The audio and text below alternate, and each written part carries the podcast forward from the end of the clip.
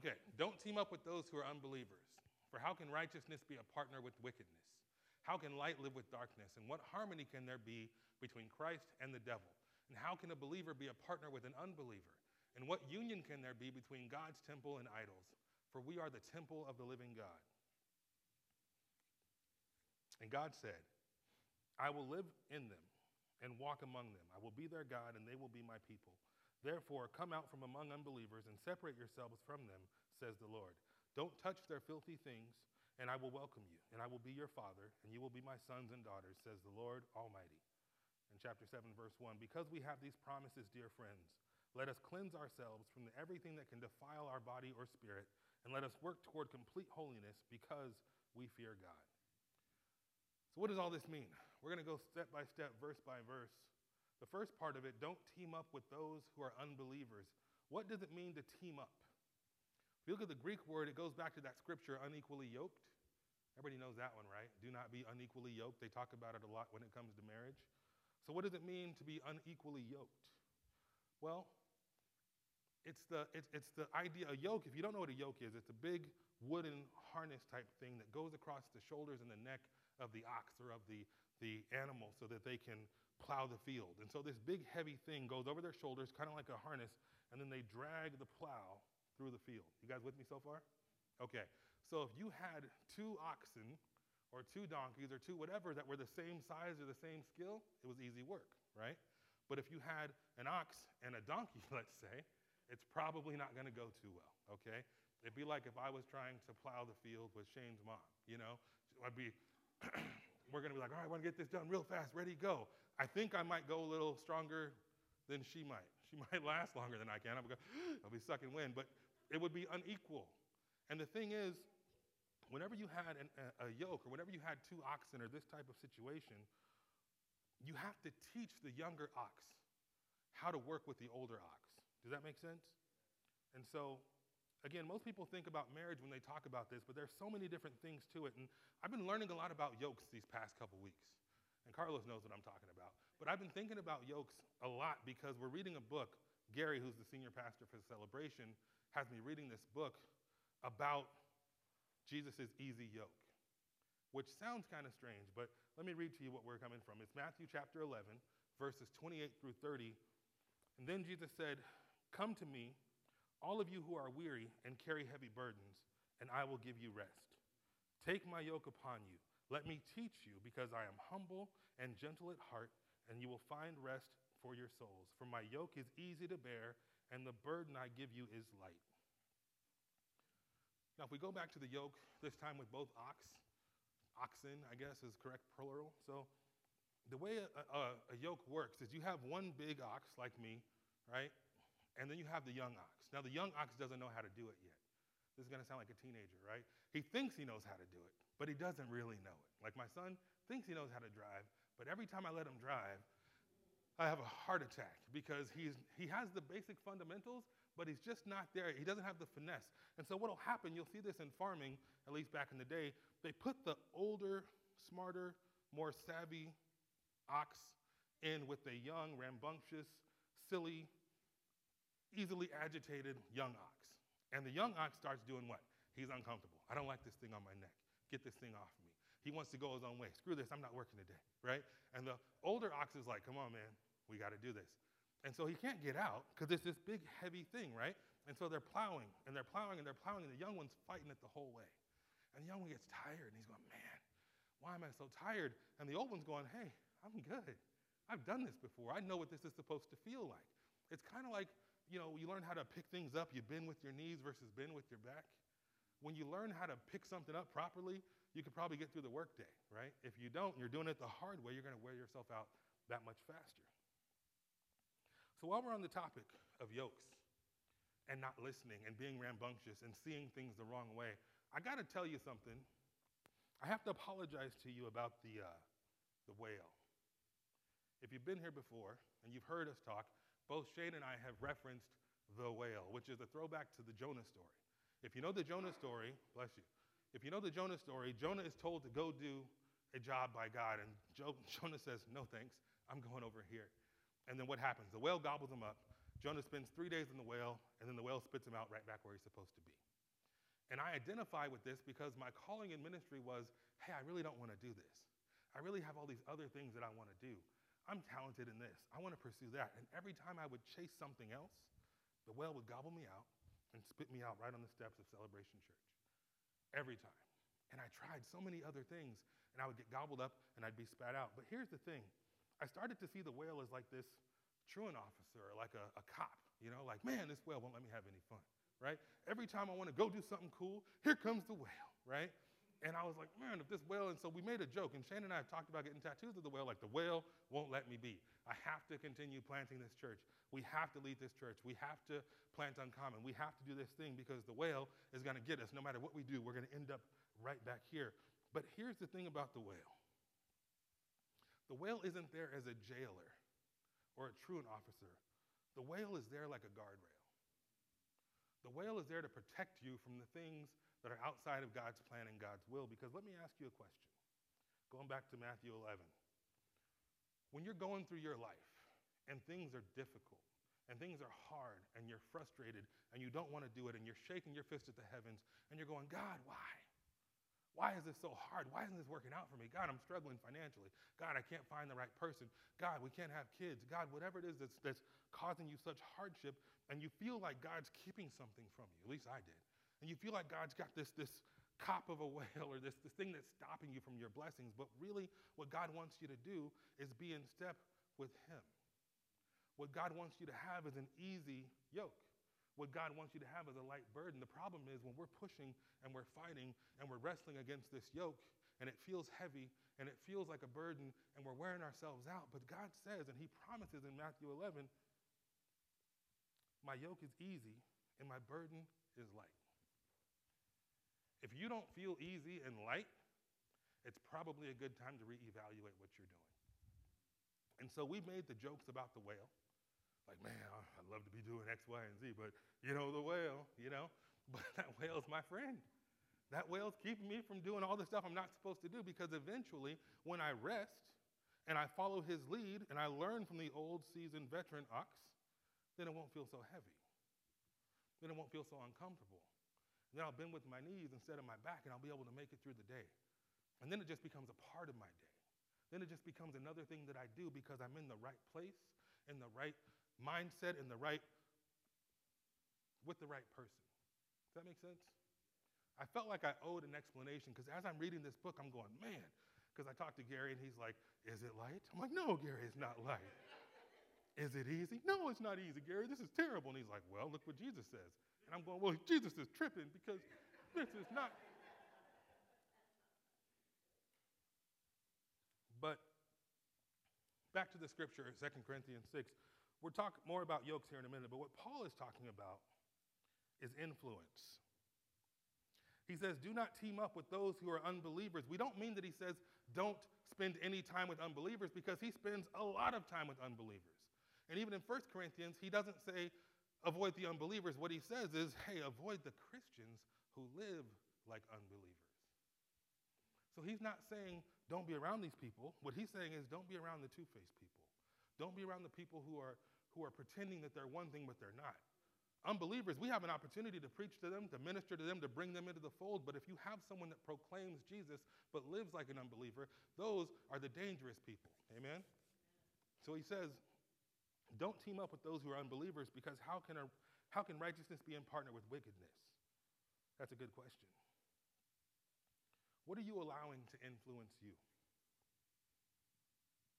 What are you putting in your mind?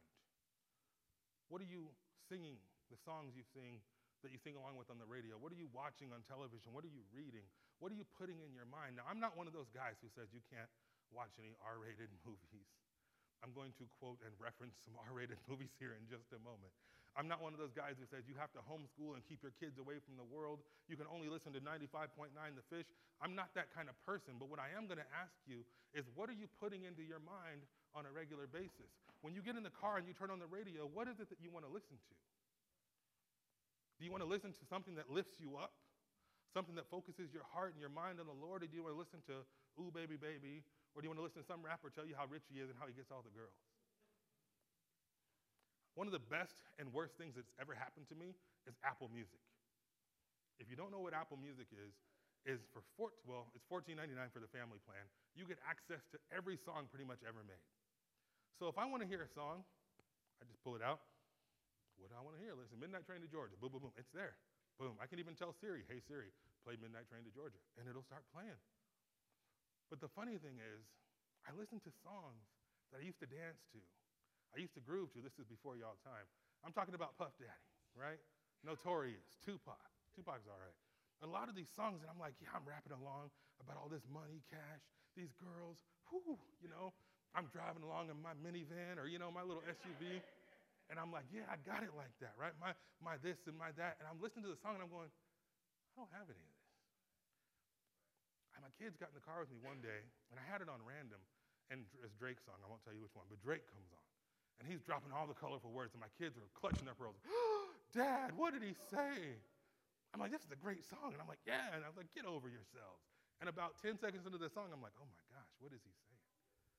He's talking about this young lady at the club plus her friend. And then he's talking about this club and selling this drug because it wasn't getting this money. And I'm like, man, I'm embarrassed. What am I, what am I showing my kids? Because we get in the car and they're like, Dad, you always have us listen to the fish. Yes. But when daddy's by himself, he's listening to Drake. When daddy's by himself, he's listening to Notorious and, and Puffy and all these guys. I'm not saying don't listen to him. I enjoy Puff, but see it for what it is, right? Compartmentalize it. If that's your soundtrack to life, if every time you get in your car it's some old BS about hip hop and this and that, or rap and rock and about women and whatever, I don't know. You know that one comedian online, John B. Crist, he always says, check your heart. check your heart. Now, here's the thing don't follow. Who are you hitching your wagon to? Who are you getting in the yoke with? Because we want to follow Jesus. We want to have the easy yoke. We want to have the easy burden. We want to have the easy task. But if we're putting ourselves and our mind and our hearts and our bodies into this, this worldly yoke, then we're lying to ourselves. It says we can't serve two masters. Amen? So if Paul's talking about influence, and he's using this yoke as an example, I mean, he's really referring to Deuteronomy chapter 22, verse 10. He says, You must not plow with an ox and a donkey harnessed together. We already saw that picture. But why not? Well, they pull differently. So if you say that you're a Christian, you profess to follow the Lord, you profess to live a life that is glorifying and pleasing to Him, and then over here you're talking about money, cash, hoes, and whatever over here, then you guys are going in different directions. You understand what I mean? We're talking about yokes and yokes are kind of crazy. I thought, why don't we bring it to like a more contemporary idea? So I want to give you an example of something that's not as crazy or old timey as a yoke. Let's talk about a three legged race. Everybody knows what that is, right? Maybe at the church picnic, you have to tie your leg together and go. So we have two videos. The first one is an easy yoke. Go! Look at these guys go. They're like the world record of three-legged races. Those guys are amazing. Now that's what I'm talking about, working together and getting where you want to be. Those guys had a plan. They had their gait. they had their pacing. They knew what they were going to do. We're going to step off with the left foot. You know, they had a plan. They were working together. It looks like they've done this before. That's what it's like when you're with Jesus. But the other side of the coin is when you're doing it the wrong way, it looks kind of like this.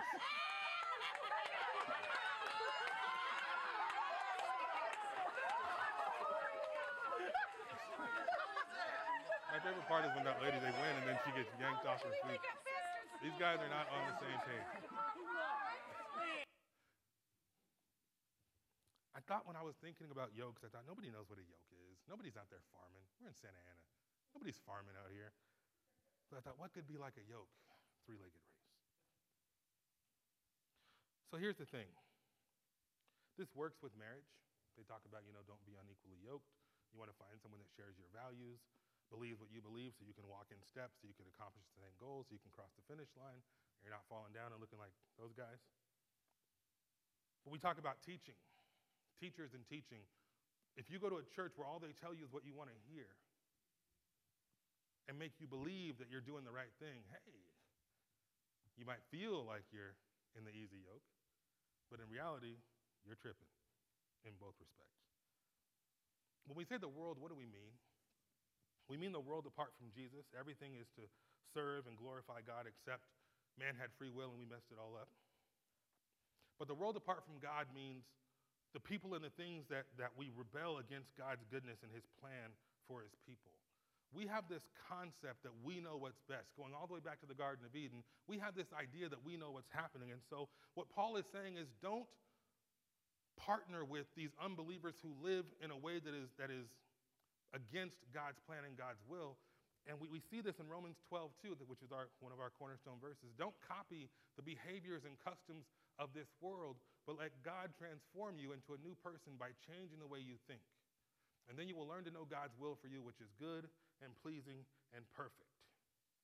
Do not conform, other translation, but be transformed. So as you go through your day, are you conforming or are you being transformed? Are you transforming others? Every day you have an opportunity to be different or to be the same. Every day you have a chance to be uncommon or to be common. You have a chance to be of Jesus or of the world. You have a chance to be easy yoke or hard yoke. And sometimes this yoke might feel easier. Sometimes it's easier just to get along. When people at work are talking about X, Y, and Z, it's easy to get in and fit in the conversation. Like, yeah, man, I saw that movie. Oh, yeah. And you're one of the guys. And you're like, yeah. And then somebody comes to your desk and goes, hey, man, aren't you a pastor? Uh, yeah. Uh, yeah. Jesus. Jesus, right? You don't want to be that, that, that double life. Don't be a double agent. Don't be secret agent man when it comes to the Lord. Verse 16, Paul talks about idols. Are idols still an issue? We already talked about idols in 1 Corinthians chapter 8, right? When he was talking about the food for the idols. And don't worship these idols. So why are idols still an issue? I'm going to tell you why idols are still an issue. This is why idols are still an issue. Have you seen this before? If you can't read it, it says, My grandma had this picture on her mantle because she thought it was Jesus. It's Ewan McGregor as Obi Wan Kenobi. so he is not Jesus, he is a Jedi. He's a really good Jedi. But hold on, this is funny, but at the same time, I want you to think about this. Every day, this woman went to her prayer room, her war room, her place of worship, and she sat down or she knelt down and she looked at this actor and prayed to this actor and said, Oh, Ewan McGregor, if only you could deliver me from whatever it is I'm struggling with. What I'm talking about is her misplaced faith. What I'm talking about is if we have these idols, these things that we worship, these things that we belong and we believe, and we put our hope and our faith in this picture, or if we can't focus or praise God without a, a stained glass or a picture or a book, there's all these things, especially in other churches, other denominations, they have murals and all these things where they just turn and face the mural of St. Christopher. Oh, man, right? There are all these things. There are no idols here. We have it in our core values. There are no images of Jesus, no images of God, because He already has an image. We don't have to create one because nine times out of ten, when we create one, we make them look like us. Have you seen Asian Jesus? He's out there. Go to Korean church, they got Asian Jesus. Oh, yes. Black people are convinced that Jesus is black. Ask a black person. Jesus was black, he came from Africa, and he looked like me. No, Jesus did not look like me. Jesus came from the Middle East. He was a Middle Eastern man, and if that bothers you, then you got to take that up with Jesus. But so many places, we got blonde hair, blue eyed Jesus. We've got Ewan McGregor Jesus. We've got all these other Jesuses. And then we also put other things on the pedestal. Man, I can't get. I, my spirit's just not served if the worship isn't like this. If they don't play this song, I just ain't gone to church. If it doesn't feel like this, then I, it's just not church for me. I can't experience God if I don't have this kind of music. I can't experience God if the pastor doesn't do the, oh, oh Lord, that kind of stuff. There's so many things. If he's not dressed in robes, it doesn't feel like church to me. If he doesn't have vestments and he doesn't swing the thing with the, the, the powder, it doesn't feel like church. If we don't all chant, oh, oh, oh, oh, oh, Jesus, right? If we're not chanting this liturgical whatever, it doesn't feel like church to me. And I'm not knocking different practices. What I'm saying is, if you have to have X, Y, and Z to get to Jesus, you're doing it wrong. If you have to have this kind of music, this kind of service, this kind of teaching, this kind of liturgy, this day of the week, this time, partly cloudy outside, has to end in, you know, the day only starts with T, whatever it is, you're creating these obstacles to Jesus and to the gospel. And when you mingle with other people, non believers or Christians who behave like non believers, you're being steered in that yoke away from the task at hand.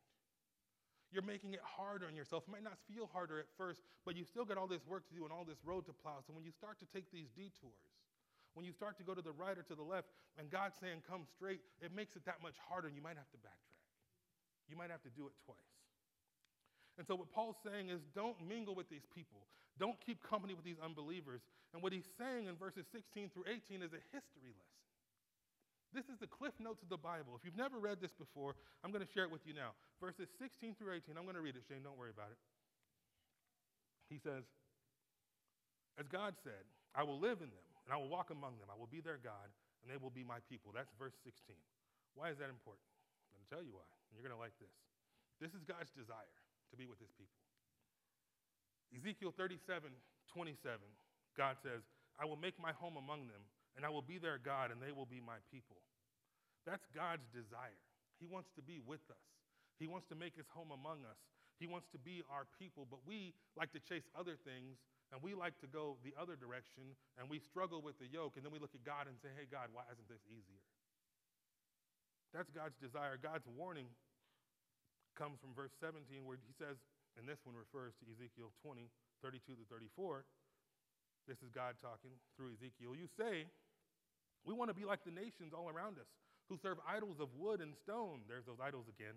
But what you have in mind will never happen. As surely as I live, says the sovereign Lord, I will rule over you with an iron fist in great anger and with awesome power. And in anger, I will reach out with my strong hand and powerful arm, and I will bring you back from the lands where you are scattered.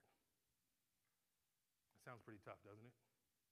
With anger, with my strong hand, I'm going to reach out and I'm going to bring you back. I'm going to turn that yoke back the way it's supposed to be because I need you on this path. So I'm going to take it and I'm going to twist it and I'm going to make you do it.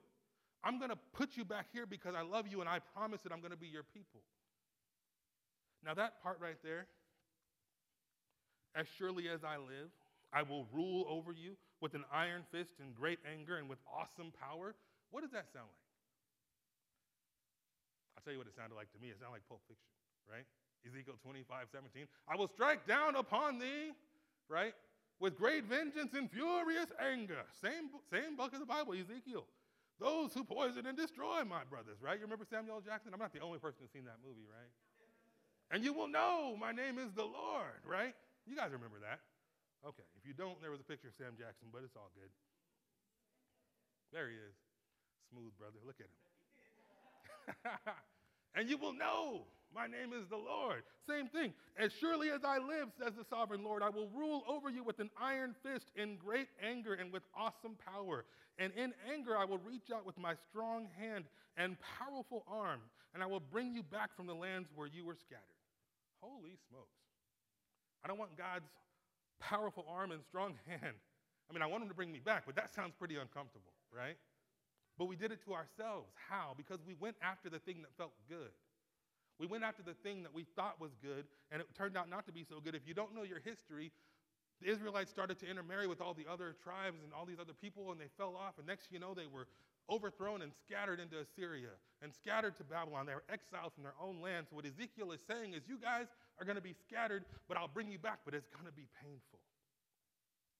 So, here's God's plea. Once they're in exile, God's plea, Isaiah 52 11. God says, Get out. Get out and leave your captivity where everything you touch is unclean.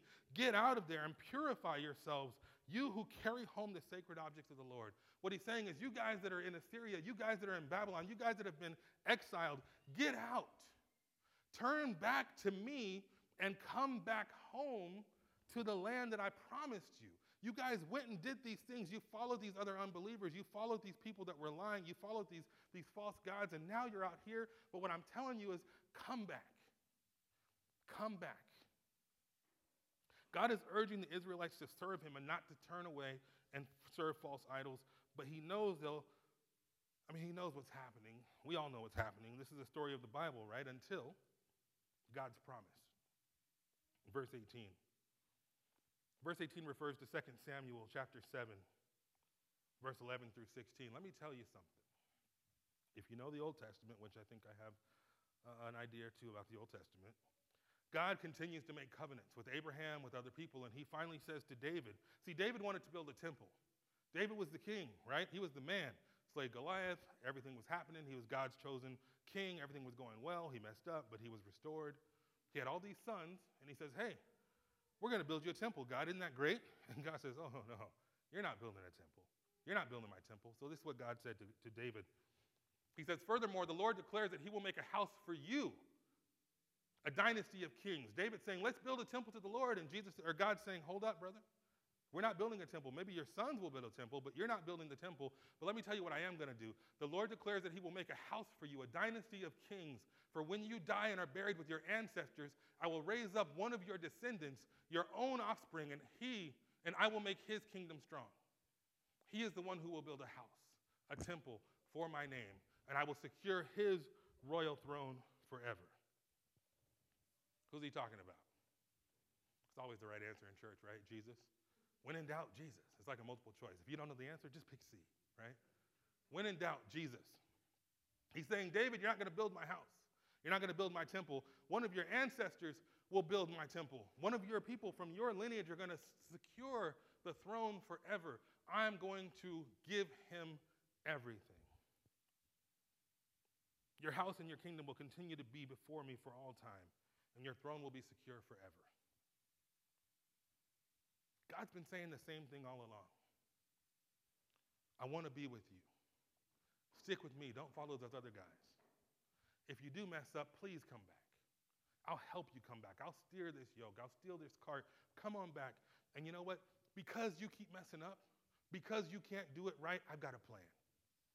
I got a plan, and his name is Jesus, and he's going to secure this throne forever. At the end of the uh, uh, 2 Corinthians chapter 7, I'm sorry, 6, the last part of verse 6. And I will be your father, and you will be my sons and daughters, says the Lord Almighty. That word Almighty is an ancient Greek word which means the one whose hand is on everything. The one whose hand is on everything. That might not mean much to you, but a lot of times, especially lately, I've been looking up at the heavens, shaking my fist, asking God, why is this so hard? We talked about it. Shane had a sermon about being tired. I think I talked about when things don't go your way. We've been talking about real church, real problems, real people, real solutions. Every one of us could refer to something this week, last week, some sickness, some frustration at work, some inconvenience, something that just didn't go your way, and you go, ah, why? Why can't this be easier? We look at other people and we go, man, that guy has it easy. Why can't it be easy for me? Man, that guy's got it made. Whew, I wish I had it made like that guy. You don't know what that guy's going through, but he sure looks good from where you're sitting, right? God never promised you easy. Look at Paul shipwrecked, beaten, stoned, prisoned. Look at all the disciples, all of them dead, except for one, martyred. All of them martyred. So if it was easy, those guys would be, you know, sipping pina coladas and getting caught in the rain. Those guys would have it made. They died. Horrible, miserable, painful, embarrassing deaths. And all of them chose it. They chose it because they had a hope. So, my question for you is when it's hard, when the burden is heavy, when the yoke is heavy and the burden is, is heavy and it's hard, and you start looking over there going, man, it'd be easier to go this route. What are you going to do? Are you going to follow the path? There's this wonderful thing. I wanted to share it with you. I ran it by Jenny. She thought it was awesome but it was too long. There's a thing, and I'll send it to you. I'll post it on Instagram. It's called the Bible. Too long didn't read. If you guys don't know what too long didn't read means, it's like a um, it's like shorthand, internet shorthand. Somebody posts a really long story. They'll give you like a one sentence, you know, synopsis. Like for Kelly, car accident, lost my wallet, drove around, wallet was still on the car. Praise God. That's a too long didn't read a Kelly story. Okay. This one was really awesome. I wish I had put it in, but it's really hard. What he says is, hey, Genesis, God goes to Adam and Eve and he says, Hey guys, this whole garden is yours. Do whatever you want. Don't do that one thing, but everything else is yours. Have fun. Adam and Eve, they go and do the thing. God comes back and says, What happened? They go, We did the thing. And God goes, Guys, right? So then it says, all of Old Testament, I am your God. Don't do the things. People of Israel, we did the things. God says, Wow, guys, right? And then it says, Jesus, I am the Son of God. I am here to heal all people. I promise that I will deliver you because you can't seem to stop doing the things. and then uh, I'm going to send it, I promise you. I'm not doing it justice. But then they, it says, all the healed people, thank you, Jesus. Other people say, I bet he does the things. and then Jesus says, I don't do the things. We're going to put you on trial for the things. Did you do the things? Jesus says, No. Pilate goes, He says he doesn't do the things. The people say, Kill him anyway. And then Jesus says, Guys, right? It always ends with the guys. And then the New Testament is Paul, Hey, guys, because Jesus loves you, don't do the things. They write back to Paul, We did the things. Paul says, Guys. so it's like, it's the whole pattern and history of the Bible. Hey, guys, I gave you everything you ever wanted. Just don't do this one thing. We did the thing. Guys, Hey guys, you're my people. I created this land of milk and honey. It's beautiful. It's yours. Just work the land. Just don't do these things. God, we did the things. Oh, guys, okay, here's Jesus. Believe him. He's the one. He doesn't do the things. I bet he does the things. Let's put him on trial for the things. You know? It's just this pattern where God gives us something amazing and we say, ah, not good enough. Let's take this. Let's see what's over here. It's like those games. Remember Who Wants to Be a Millionaire where they had all these, the, the, the suitcases to open? Might be a little old for you. But you open the suitcase, it's like 125 grand, and they're like, let's keep going. I'm like, no, take the 125 grand and run. But they keep going for the million dollar thing, and they end up with $50. Was I the only guy who watched that show? It was terrible. God has everything that you need, He's given it to you. And if you operate in His easy yoke, the burden will be easy, the yoke will be light. But if we continue to do what Paul's talking about in this chapter, which is to fellowship and spend time with unbelievers, to look the other direction, to go our own way. It's just going to be that much harder. And he's going to turn us around because he loves us. But it doesn't mean it won't be painful. So if you're going through, and band, come on up. If you're going through the pain, that means you guys. Yeah. If you're going through something difficult right now, to the point where you're looking at the Lord and you're going, God, where are you? What's happening? Why? Or you're salty because the whale just gobbled you up and spit you out. Something you thought you wanted didn't work out. And you're going, God, why can't I have this thing? It looks so good. This guy has it. I want it too. And God says, No, no, no, I got a better plan for you.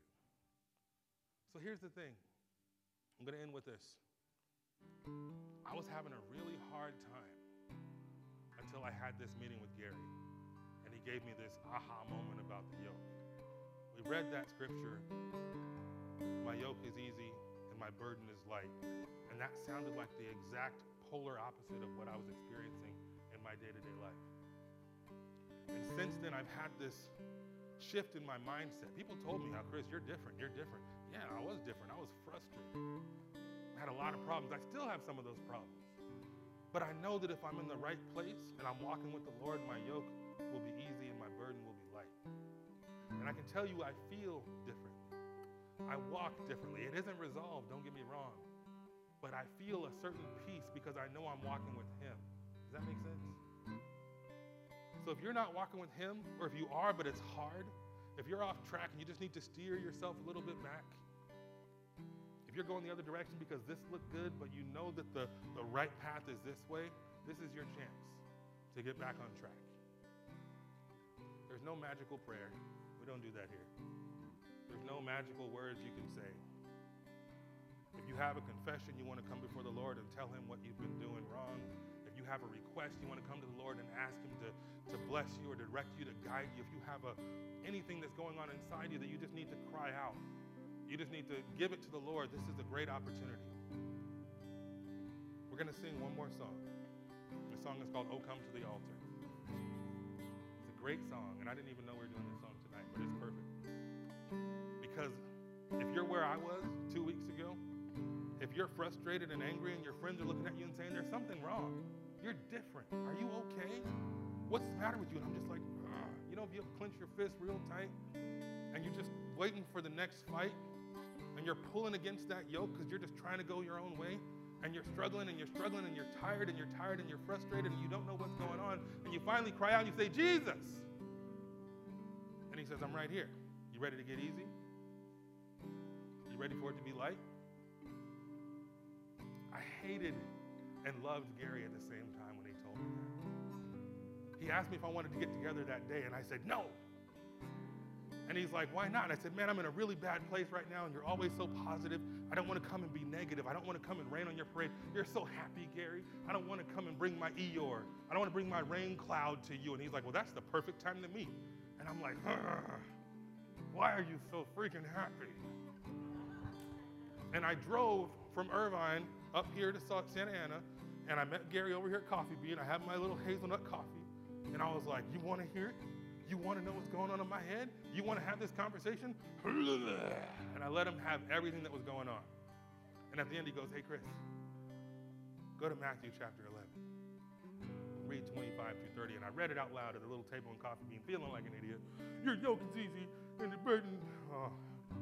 I had that moment that, oh, I'm doing it wrong. If you feel like you're doing it wrong, it's a great time to, to talk to God about it. You don't have to come up. If you need prayer, you can find me in the back or find me or Shane or Jane after church. If you want to come up, that's perfectly all right. This is your time to talk to the Lord about the road you've been plowing. This is your time to talk to the Lord about the influences you're allowing in your life. This is your time to talk to the Lord about whatever's bothering you, whatever's got you negative or angry or frustrated. This is your time to just say, Jesus, I want it to be you promised me easy, and your word, you said it would be easy. I need some of that easy. Show me how to get back to easy. Because hard is wearing me down. Real church, real people, real solutions. That solution is Jesus.